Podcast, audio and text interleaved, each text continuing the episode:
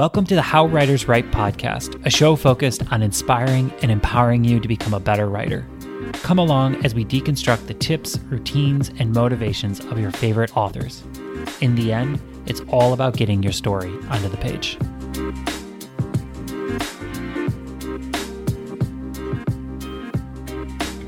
Welcome to episode 65 How Aliette de Bodard Writes. Hello, my friends. I hope everyone is having such a good week of writing. Today's episode is with Aliette de Bodard. This is a fun, really important episode because Aliette is a hugely prolific writer who is also a working full-time is working a full-time job and she is also a parent. So, for those of you who are struggling with your writing and your full-time life, this episode is absolutely for you. It is just chocked full of gems. I want to say a special thank you to Aliette one more time. And now, my friends, without any further ado, here is the episode with Aliette du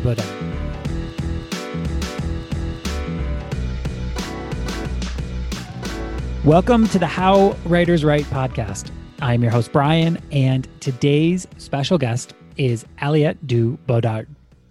Is a writer of fantasy and science fiction. She has won three three Nebula Awards, a Locus Award, a European Science Fiction Society Award, a British Fantasy Award, and four British Science Fiction Association Awards. That is a little bit of a tongue twister. She is the author of the Dominion of the Fallen series, set in a devastated Gothic Paris.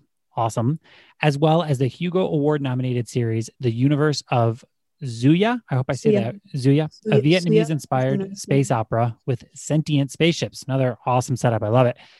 Aliette's newest no- novella is Fireheart, Fireheart Tiger, which was published as of this recording today, which is awesome. I'm so happy to like, you know, celebrate it. Amazing. Uh, Aliette resides in Paris, France, and welcome to the show. Thank you. I'm very glad to be here. Yeah, I have so many directions I want to go with you, so many different topics.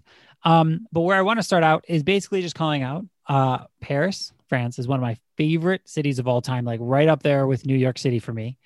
Um, in fact, like my MFA class, we met there twice a year in Paris to do our studies and our residencies, and it's just such a special, special place. So, um, for the U.S. listeners, maybe people have visited Paris or uh, just in general, how are things going in Paris and just overall? Like, like how how is that neck of the woods? Well, you know, a like you know, a lot of the rest of the world, it's a bit, a bit of a weird neck of the wood at, at the moment. We're in what I refer to as the state of quantum uncertainty, which is that every week we will listen to our government decide if they want to do a lockdown or not, uh, and our government. Um, so basically, we had the first lockdown in the spring of 2020, then the second one in November of 2021, uh, 2020 still, sorry.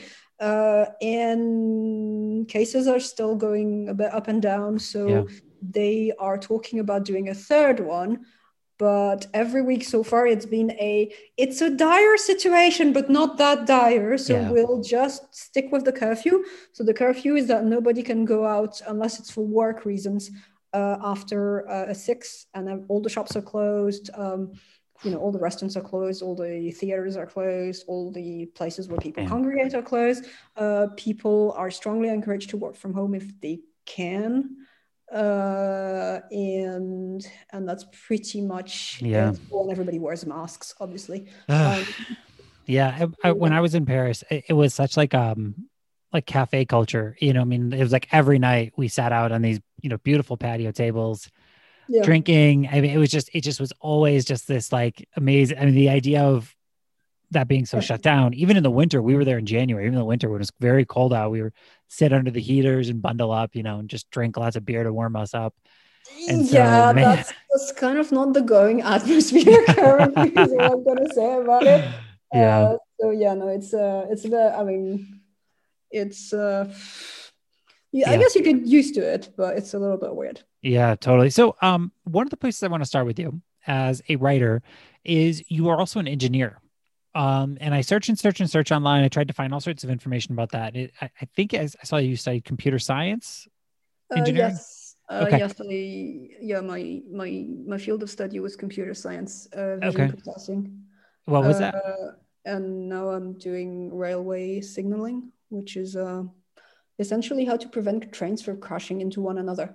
Wow. Um, wow. And so are you right now, are you currently working as a computer scientist and writing, moonlighting as a writer? Mhm. That is amazing. So this is great because I, I think um, so much of the audience are people in that exact same position. And so I would love to just kind of start there. Um, first thing to talk about, like, how do you balance, you know, a career working full time with actually producing work and getting words onto the page? with great difficulty. I think um, I think you, you need to add onto on top of that parent of two young children, Yeah, right. um, totally. which is kind of like a third full time job that you Yeah. didn't know you had until you signed up for parenthood. At which point somebody went like, "Did you read the contract?" And you're like, "What contract?" And they're like, "Too late." Yeah, right. They're here. yeah, exactly. Uh, and it don't come with an instruction manual. And even if it did, it would be obsolete every couple of months. Yeah, right? yep, yep, yep, yep. Totally. so so i think i mean um i try to so i i try to actually try to sneak in the writing whenever i can so i'll when we were still commuting i would you know write on transport on my phone uh, you can get a solid i could get a solid like 600 words going back and forth uh, on the metro um I, So you're you're tight. You're like typing with your typing, yeah. thumbs a Yeah. manuscript. Oh my god, Yeah. I love it. I love it. Yeah, I used to take my new AlphaSmart, but the metro line was too packed, so Yeah. you kind of need to be sitting down for you that need a lap. Yeah, yeah, yeah. Yeah, whereas Yeah.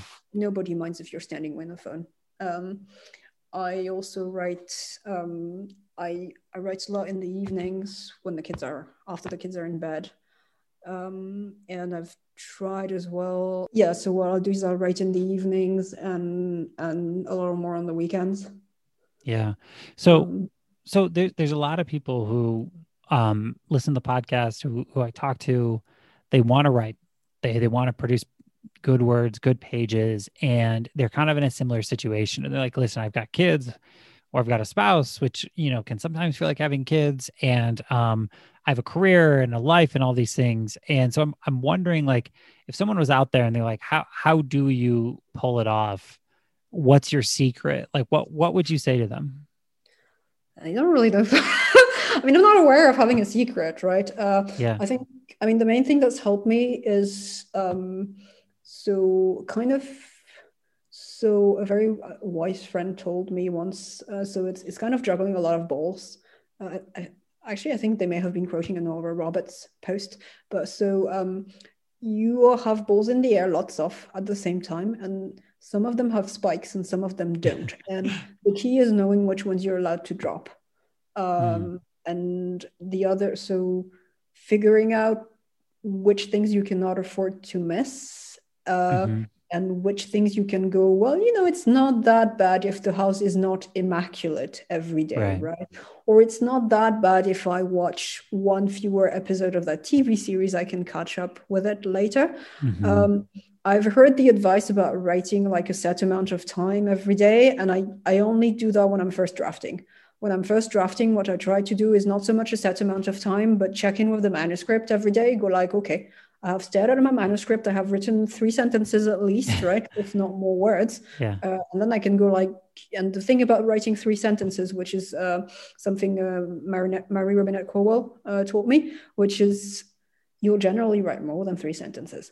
Oh, I love that. Okay, let's unpack that. What, what do you? What, so, so the advice is to write three sentences because at some point the muse Because takes over and and away you go. sentences is easy. Anybody can do three sentences. But by the time you have written the third sentence, you'll be back with the book. And you'll Mm. generally want to keep writing more sentences. Mm, I like that. Yeah, I like And then- that. Yeah. And Okay, keep then going. I'm once- sorry. Yeah, sorry. And then once I have, when I'm not producing a first draft, there will be entire days when I'm not writing at all, right? Where I go like, okay, time to just chill and Yeah. just time to let the subconscious just like, you know, recharge, get the sleep, get whatever it is that I wasn't doing when I was doing the first draft. Yeah.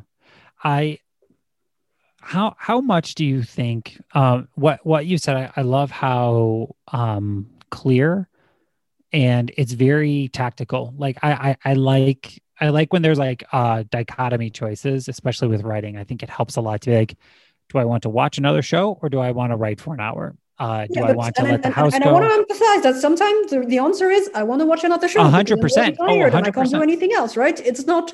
It's not. I'm right. putting a judgment value on it. It's like okay, I, I, totally agree. Maybe you maybe you don't want it as much as you want to write, right? Right. And and I reassure you, the same thing goes on with the laundry, the you know, washing up that's piling up in the sink. It's like maybe I could do all of that a bit later, right? It doesn't need to be done right now. Maybe I could yeah. defer it by forty minutes.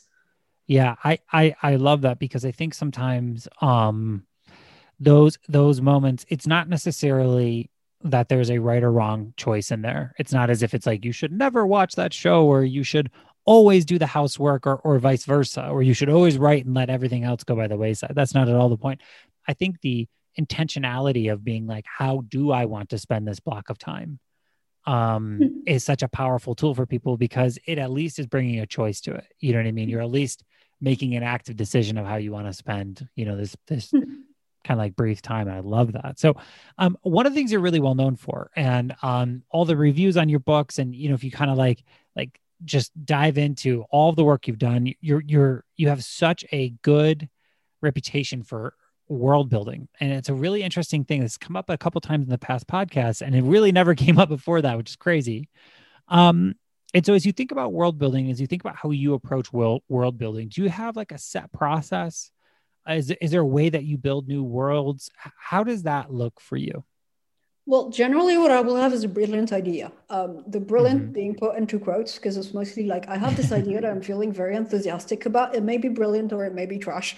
We don't really care because that's the seed, right? Um, yeah. And it may actually not stay once I've finished brainstorming. By the by the time that we're done, right, it may either be completely irrecognizable or it may actually be um, still there, right? So, for instance, mm-hmm. for Fireheart Tiger, what I had was uh, I had this image of a young woman who had survived a palace fire when she was young and living elsewhere, and who comes back and things just start catching fire around her randomly. I was like, hmm, okay, I can do that, right? And and I had this weird idea. So this is the part that didn't stay. Whereas I had this kind of really weird idea that it was going to be linked with the fact that she hadn't grown up since the fire and that she's kind of remained frozen in time. Uh, mm-hmm. Uh, to the time when the fire happened because we're Czech, right? Um, and so then I thought, okay, so I have this now. Where is this happening exactly? What kind of background do I have this happening against, right? And by background, I don't just mean visuals and mm-hmm. geography, but also what kind of culture are we dealing with, and what is important for that culture? What does that culture value? Uh, how does my how is my character placed? In regards to what that culture values how, how are they placed with regards to what the family values? So in this case i was like okay so in order to have been sent abroad in a sort of I, I had this idea that was going to be a kind of 19th 18th century ish mm-hmm. kind of setting because i wanted to write a kind of epic fantasy right? Except shorter. Um, and i was like if you want to if you're sent abroad during that time period it means your family is very wealthy and very powerful. So okay, she's a princess and she's been sent abroad as a hostage.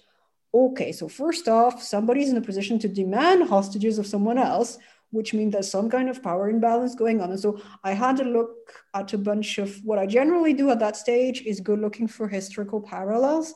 So the time period, first off, because like everything, I mean, not everything, everything, but a lot of things have happened somewhere on the globe. right. And it's, and it's good to know yeah where they might have happened for inspiration and the other thing is that i've got a lot of set ideas because like i'm a you know 21st century french writer who lives in france and who's half vietnamese and i've got lots yeah. of very set ideas on like how this could have played out uh, i kind of need to look beyond these and to how hmm. things which may not quite gel with my perceptions or my prejudices may have happened so in that case what i was looking at was the history of um, uh, the early history of Vietnam pre-colonization and with the time when France was actually helping Vietnam maintain its throne. Uh, so I came up with the idea that she'd been sent to this country as a hostage while uh, the country lent its assistance to uh, her mother, right? So as a sort of good behavior price slash civilization civilizing Mhm. uh, thing she'd been sent to the country then six years had elapsed and everybody had agreed that she was kind of useless uh, and so they sent her back uh, so obviously that a tells you a lot about what kind of values are at play on either side but Yeah. also what how the character themselves would be right not in the right place mentally Yeah. So Um, so so when you're doing this, are you are you going like if this then that, if this then that, and, kind of walking your way into like a sequence of, of events, or is it kind of like here's this smattering and I'm gonna kind of almost like connect dots in a way? Does that make Uh, sense? a little a little bit of both. What i will Okay. generally is i will throw something and then pull the entire sequence until i run out of ideas. So in this particular case i got to okay so she came back and she's not valued. Okay i don't know what to do with this information right now so i'm just going to pin it. And okay this is the end of that particular chain of thoughts. What other chains of thought do we have? Fire. The fire's following her. Why is the fire following her? What is the Yeah. fire right and and i pulled that one until i got to okay well, this is why the fire is following her around. This is the, pla- the part that the fire is going to play. And in this particular case, the, the title of the novel, Fireheart Tiger, is a reference to a Vietnamese legend that links tigers with fire. So I was like, okay, there's going to be some kind of tiger slash fire following her around and being kind of a little scary because that's what tigers are. Oh, okay. I love it. I love it. So and then so and then I come back and I splatter something else, right? Um, and so I get to sort of those little strings that don't quite connect uh, that I'm staring at and going like, okay. And at some point, I'm being deliberately vague because it's mostly I look at it and I go like, okay, I think I've got enough material now, right? Uh, which I mostly do by habit. Yeah. Um, and I will go like, okay, I I know who, I know what, I know what they're dealing with, kind of what they want, kind of what they need, which is not at all what they want generally, because otherwise, you know, where's the fun? right. Um, right. and I kind of I kind of have a vague idea of like the beginnings of the plot, so now it's time to actually do the plot. What is going to happen? Okay. So all of this information in the world are are you organizing it somewhere? Like where does all this happen? Is it just sitting in your head and kind of cooking? kind of like, No, it like. It swirling and cooking and yeah. It, it- yeah, it, it really depends. Uh, if it's too big, I will write it down. Yeah. Uh, but for a novel, like for a, a very slim book, I don't actually write it down. Uh, for the Dominion of the Fallen books, I had uh, I had a Bible, which You was you a, you did like the the whole world building Bible to yeah the whole like these are the different magical factions. These Yeah, are right, who right. among the factions. These are the main characters, and blah and blah and blah and blah and blah. And, and even like that, I still managed to you know double. I had like um, I had an archivist in one of the main magical factions that turned out to have the same name as the, the archivist in the other faction. My copy editor very kindly, Aliette, did they move jobs? Me, nah, Oh, they didn't. Be right Yeah. back. yeah so that's that's why i was asking that because uh, and i and i want to make a note before before i move on to the next question i love that you go at a certain point to history because i do think there's just so much richness and variety um and and almost like stuff you can't make up like like sometimes history is just so bonkers and bizarre about how it shakes out and how things happen that um you can certainly pull incredible inspiration um, from that. So I, I love that there's a point that you do that. So, um, so then at, at at a certain point, you feel like you've got the the world, and it sounds like the the the character, like who the person is, at least in some sense of it. And then Or from there, once you kind of yeah, have all, ca- all characters like you know characters, uh, yeah, yeah fireheart tiger was a really slim book so i didn't really have space for more than a few characters but like Yeah. with with a book like say dominion of the fallen i had like three or four different Yeah. main characters and i kind of needed an idea of who they were before i started the plotting Okay, because otherwise it's just too vague And then do you go through a similar process if you're like, okay, now we're gonna start putting the bones and the you know the soul and the the texture of a Uh, character so, together. so it's a sort. So it's a sort of mixed process where. Um, so I know that on some level I need to have a structure where about uh, one third, one fourth of the way through about things come to a first head, then two thirds to three fourths of the way things come to another head, and then the action sorts of rises until we, or the emotional intensity or something rises yeah, until we hit the climax. Um, and so, so what I will do is I will throw things like, here are my ideas for scenes, here are my ideas for plot points, uh, and then I will start um, either I find something that looks immediately like it would be one of those major points, right? But very mm-hmm. often, what really happens is I I get little bits of plot line, and as I put them together, I go like, oh, everything could actually converge here, right? Uh, and then I have the first the first uh, impact, and at that point, I'll go like, okay, what if I pull it a little further? Uh, and then the, when I hit the when I hit the three fourth mark, what I will do is it gets very fragmentary. It'd be like I kind of know how it's going to end, but yeah. there's no point in putting too much detail because it's too far out. Yeah. And the book has got a lot of cha- time to change by then. I feel the same way. Like I, I feel like you know, getting through like the, you know, and, and there's all these, you know, plot terms that, that you can throw at it, but like getting to like the inciting incident and a couple of like those big major like events that are happening in the plot seem to be before I start a project, I can kind of see it. I'm like, okay, I can get this far.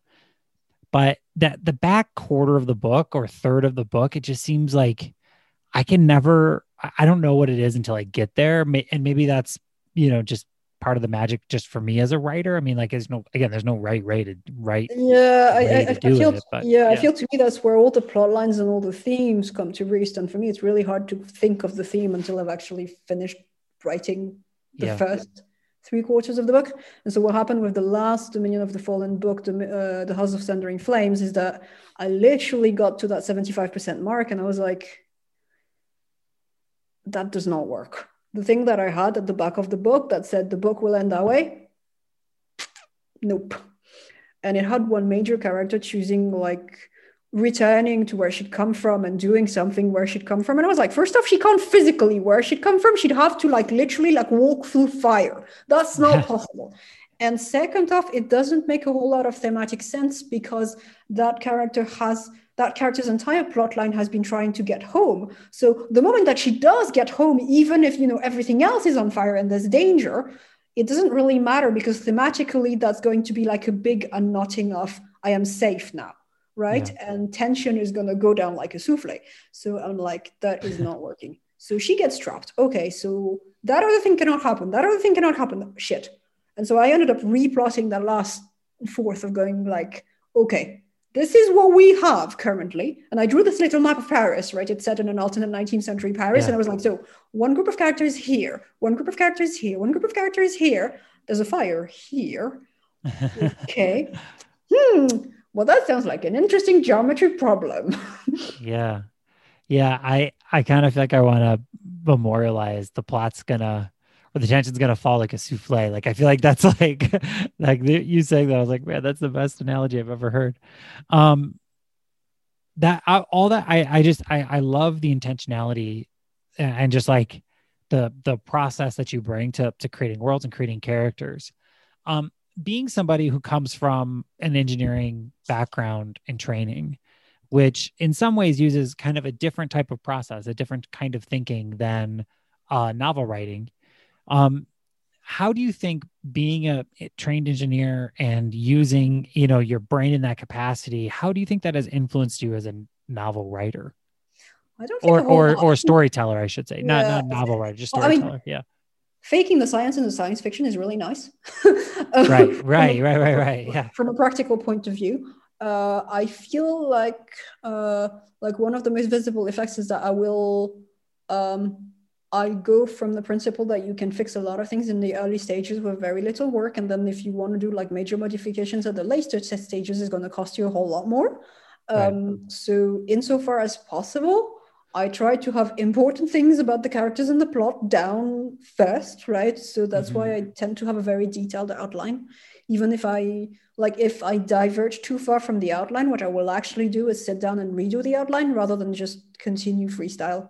Um, improvising as I go because I'm I feel like I'm not comfortable enough doing that, uh, and I also feel like you know I'm I'm worried. I mean, part of my process means that I'm just worried that um, I'll be stuck, you know, two chapters down the line, and then it's going to be really, really a mess to sort out. Yeah. So I think that's that's about as far as engineering gets me in terms of okay, like you know the top of the v cycle is very easy to fix and the lower down you get down the v cycle the more expensive yeah. it is so try not to do any hard really large modifications at the bottom of the v cycle please yeah it's i, I i'm always interested in um you know taking lessons from uh, practices and fields that have very set and very specific processes for achieving a result. Mm-hmm. Um, you know, and so I, I come from the tech space and I spent, you know, 12 years in enterprise technology. And, you know, having done so many projects in that space, one of the things that we learned really quickly is that when we had a specific process to get projects done, regardless of the project, we had a much better chance of getting it done and getting it done. It was never on time, but closer to being on time. Hmm. And um and, and so I'm always interested in how writers who have um, you know, engineering or kind of that like technical background use the lessons that maybe they learn kind of in this novel writing process, which can feel incredibly abstract. I think one of the things that, that really derails people is just how open ended and vast it can be to write a story. There's not a lot of rules, and there's generally not like do this, this, this, this in a in a processed way. Um, so it's just like kind of an interesting thought, you know, of like of like how those things. Hmm. I don't know. Well, I kind of uh, so I kind of feel like there's um I don't know. So I don't really know what the term in English is. What is uh in, in French, we call that the retour d'expérience. So the kind feedback, I guess, the feedback sessions, right? Of like, yeah. okay, so this is how the whole thing worked out, and I think to some extent that's what's happening with my books. In the, not in a not in a you know not as detailed a way as a formal feedback session, but uh, oh well, that's that's worth noting, right? Uh, yeah. When I read this book, this happened, right? And then is this a one-off, or did that happen consistently? and and also obviously you know writing process is not fixed and to some mm-hmm. extent mm-hmm. it really like it's you know specific to the book uh, yeah. that i'm writing sometimes so i'm also not getting too rigid or too hung on it but i'm like but you can um get a few you know general guidelines or a few uh, at least for me i can get a few trends right mm-hmm. of you know the main one of which is however long however long it is going to be it's going to end up longer. So please take that into account when you're writing for the word count that'd be helpful. Yeah. Yeah. Yeah i i think for me with the and and you you um you saying what what you kind of the point you just made kind of unlocked a thought in my head which was in some ways it seems to be um by coming at the writing life as as it being full of clues and heavily dependent on process to produce a good result. Um that it takes some of the magic that i feel like sometimes we think writers sit down and they just you know pour rainbows and butterflies onto the page and then their first draft is perfect. And and it just goes straight to publication and everyone who reads it loves it. Um and and maybe and maybe by coming at it and being like what worked well what didn't work well is this an easy way for me to work? Is this a is this a more challenging way for me to work? Um do i feel better about my work? You know all kind of asking those um mm. feedback questions i think i think sometimes has a, a huge benefit to writers instead of i don't want to say winging it because it's fine to wing it but i think um hoping hoping for change without maybe critically analyzing mm. your practice. Does that make well, sense? I, yeah, I, I, feel, yeah. I feel to me it's a sort of being part of, you know, I think I used to get very hung up on the, you know, it's got to work the first time that I right. put it down on paper. And now I'm like, actually, you know what? I know that I can put down the first draft on paper and then I can fix it. And that's what really matters is that I'm capable of fixing it because I have done this before and I know how to do this, right? And there's oh, something oh, very, very comforting, I guess, in the sort of I have this. I may not feel like I'm having this at the moment, which is a whole, you know, I think one of the most important lessons I learned as a writer was that there is absolutely no correlation between the quality of what I'm writing and how I feel about it. Absolutely not. Zero. oh, I love that. Yeah. Yeah, two of the things you just said are just so powerful. There's no correlation between how I feel about it and the quality of writing. That's enormous. That's enormous. And then having a confidence that you can fix it. You know, that that it's it's more important to be able to fix it hmm. because mm-hmm. um, you know, we're never I, I don't know, at least at least for me, sometimes I go back and I read my first drafts and I'm like, dear God, Brian, like like that there's a lot of problems here. But I think like you, I'm like, oh, but but I can work on this. I can edit it. I can I can hmm. rewrite it. I can I can remassage it and get it to somewhere that maybe I feel better. Yeah, and, yeah. yeah. And, to, and to me, there's a very specific kind of I I want to say it's almost like magic, right? Which is I remember I remember very distinctly. I think it was, um, I think it was Seven of Infinities, the the novella that I had that came out in October, where um, like writing the last bit of it felt like pulling teeth. The first draft, I was writing on the train, and I was just like going like, "Gotta get through it, gotta get through it, gotta get through." Um, and and the moment I put the end right, the sucky sucky and full of holes like a colander, right?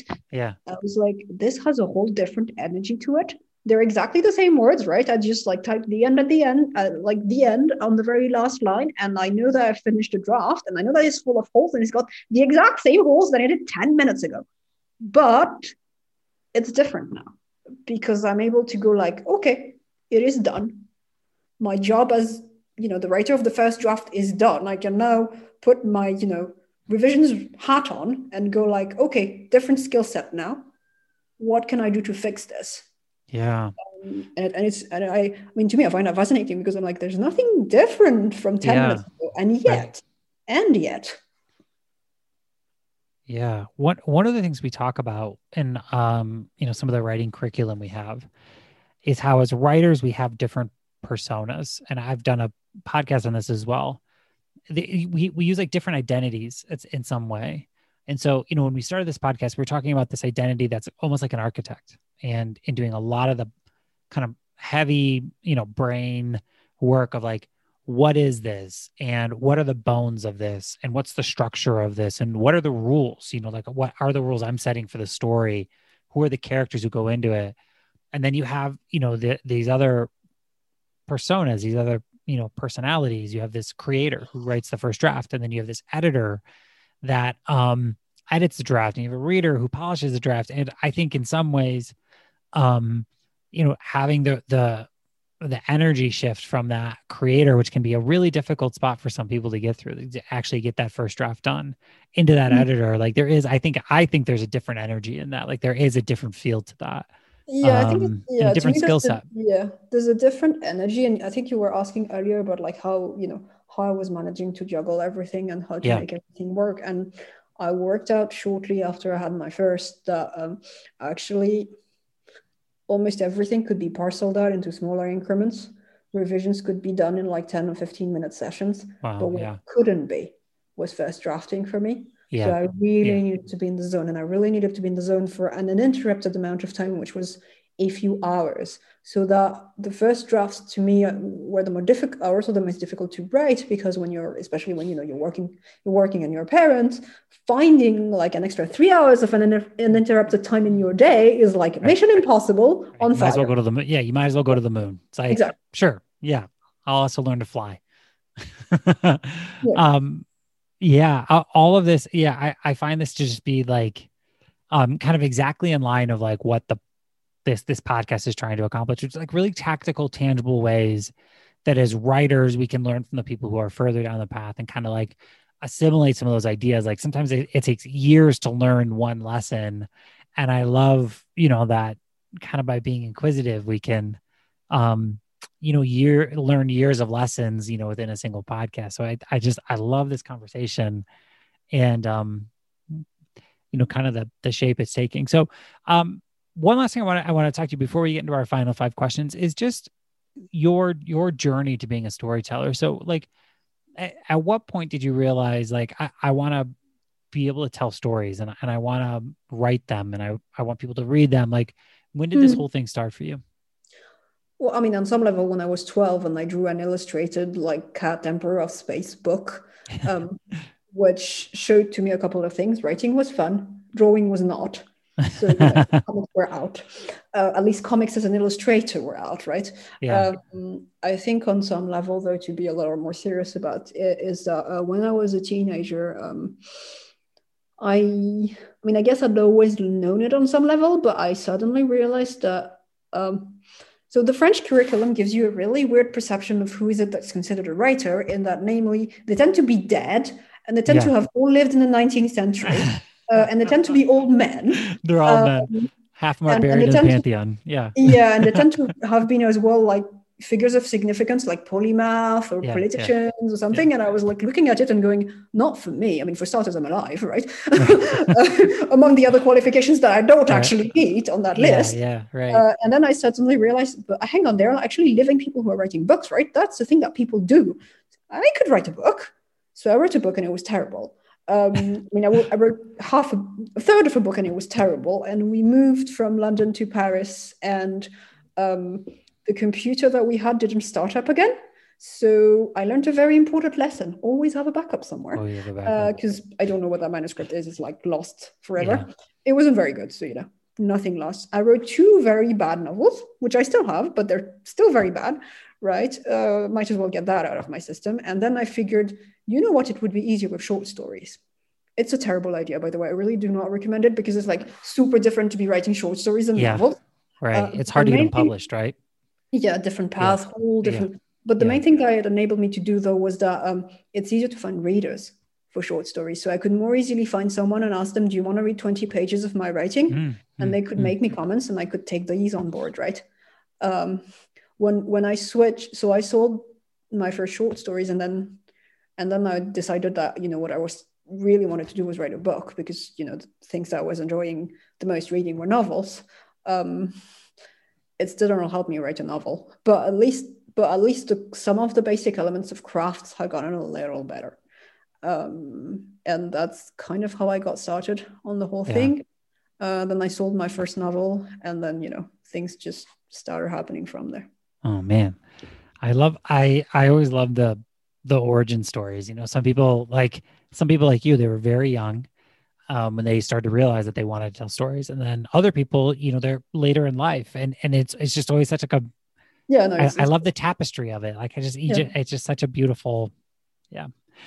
Uh, okay, so um, now I love our conversation, I, and I would like it to continue. But uh, right now's the time when I get to ask you our final five questions. So these final five questions are the same questions I ask to every single guest, and the reason I do it is, firstly, I love the answers, but I also I love how it highlights the diversity of answers. So everyone answers these differently, and to me, what one of the things that shows is that there's no one right way to tell your story. There's no one right way to, to compose. There's no one right to- way to edit. What's most important in this game is to find out how you write, how you need to get your story onto the page. And I think hearing how every single one of these beautiful, amazing, you know, authors that I interview gives different answers, it just keeps reinforcing that point. So that said, I'm going to dive into our final five questions. And the first question is I love this question. First question is What is the one word that best describes you? Mhm. Um, detail oriented. Detail oriented. Mm, I love that. Okay. Uh, question number two. If you had to pick a spirit book, right? So this is a book that, like, if you died and you were reincarnated as a book, it'd be this book. Uh, what book would it be? Uh, I think it'd be Alexandre Dumas' Count of Monte Cristo, Ah. which is a book I reread every few years just because I love it so much. and It's it's, so good. it's got this whole gothic revenge vibe, but also this this is this beautiful, glittering, decadent society that has so many sec- secrets that are going to tear it Yeah. apart. And it's also asking a number of questions about, you know, how the next generation deals with the guilt of the previous generation, Yeah. and and and revenge and disguises. And yeah, I really like yeah it. and, and and grace and forgiveness and potential of who we are ah yeah i'm i'm with you it's it's uh Les, Les Mis is one of my favorite books of all time and Count of Monte Cristo is like a close follow on that list. They're just two interesting they're both french authors but still um yeah just two i think just beautiful stories. Ugh, i'm so happy you said that. Okay um question number let me pull it up here. Question number three is there a specific tool? Because so it can be anything at all um pencil software chair coffee tea whatever. Is there a specific tool that you must have to write Good tea. good tea and Yeah. what's your go-to i'd love to know Uh, uh, it really depends on the mood, but uh, what I generally really like is like some of the really uh, grassy, um, sea seaweed uh, Japanese teas. So mm. like the the kabusecha, for instance. Um, okay. Never had. I'll have to look it up. Um, awesome. Okay, question number four. We kind of touched on this a little bit, but um, question number four: How do you deal with the constant ups and downs of the writing life? Uh, mostly by trying not to think about it. Uh, well, and also trying to work out, you know, um, mostly trying to play the long game and going like, well, you know, it's I didn't get into this career path because I thought it was going to be stable and you know all ups. So this is the way it goes. Right. Yeah. Just eh, so so it's just kind of like just taking it in stride. Yeah. Yeah. Also more tea. That's also also what? More tea. That more tea. Oh yeah, yeah, more tea. Totally. Uh, okay, question number four or question number five. I'm sorry, our last question. If you could give one piece of advice to writers out there, what would it be? Um, well, a lot of what gets gonna, I mean, especially when you're starting out, I think a lot of it is you get a lot of absolutes being presented as rules. And I think it's really interesting to ask yourself where they come from, yeah. which doesn't mean setting everything on fire, because generally there are also good reasons why there are rules, some of them at any rate. Uh, but I think it's it's a good exercise to go like, okay, I understand why this rule is in place, and then I can choose or not to respect it knowing the cost of breaking it, right? If right. there is a cost. But I think it's a you know a sort of critical spirit. I guess is the the main thing that I would say is that you don't you know it's like that old Star Wars thing. Only a Sith deals in absolutes. I think it's a very dangerous mindset to have yeah. when you're a writer. I love that you just quoted Star Wars. It's like and my favorite Star Wars series is also ever. Very foundational, as so far as I'm concerned. what, wait, wait, wait. What, what was that? What did you say? Oh, Star Wars is a very foundational kind of thing for me. Um, yes. I, watched, I watched the Return of the Jedi when I was ten, and then I got sort of obsessed. So. Yeah, we are two peas in a pod on that one. I I always use Star Wars like every single like course class, like all the stuff that I teach. It's always like, what is Luke in this? Like I'm always, I, it's yeah, same way. I I could talk Star Wars for the rest of my life. Um, okay, last last question. How can people find you? Like, where are you online? Um, uh, so want to get into contact and learn more about you. Yes, so I have um sorry, um, that's my phone. That's um, all right. Um, so um, I have a Twitter, uh, aliettedb.com, which is where I'm most active on a day-to-day basis. If you really want to learn more about my book, your best bet is my website at aliettedebodard.com. Uh, and then I have a newsletter, which is on Substack at alietdibodard which is where you have the new releases, the occasional recipe, and my musings on tea and fountain pens and a bunch of other things. Oh, I love it. I love it. Well, um, Aliette, thank you so, so much for your time. This has been such a, um, a fun podcast. I love one of the things I just I want to highlight and call out is I just love the intentionality you bring to the writing process and um crit you know critical but not not in a negative way just just critical as in just just looking at it as being kind of this ever morphing moving thing that that you're engaged with and that you know there's ways to influence it and there's things you can influence. But um I, I just have so enjoyed being able to connect with you and kind of kind of dive into the way you put stories on the page. So thank you so much for your time. This has been such a pleasure for me. Thank you. It was a great and fun interview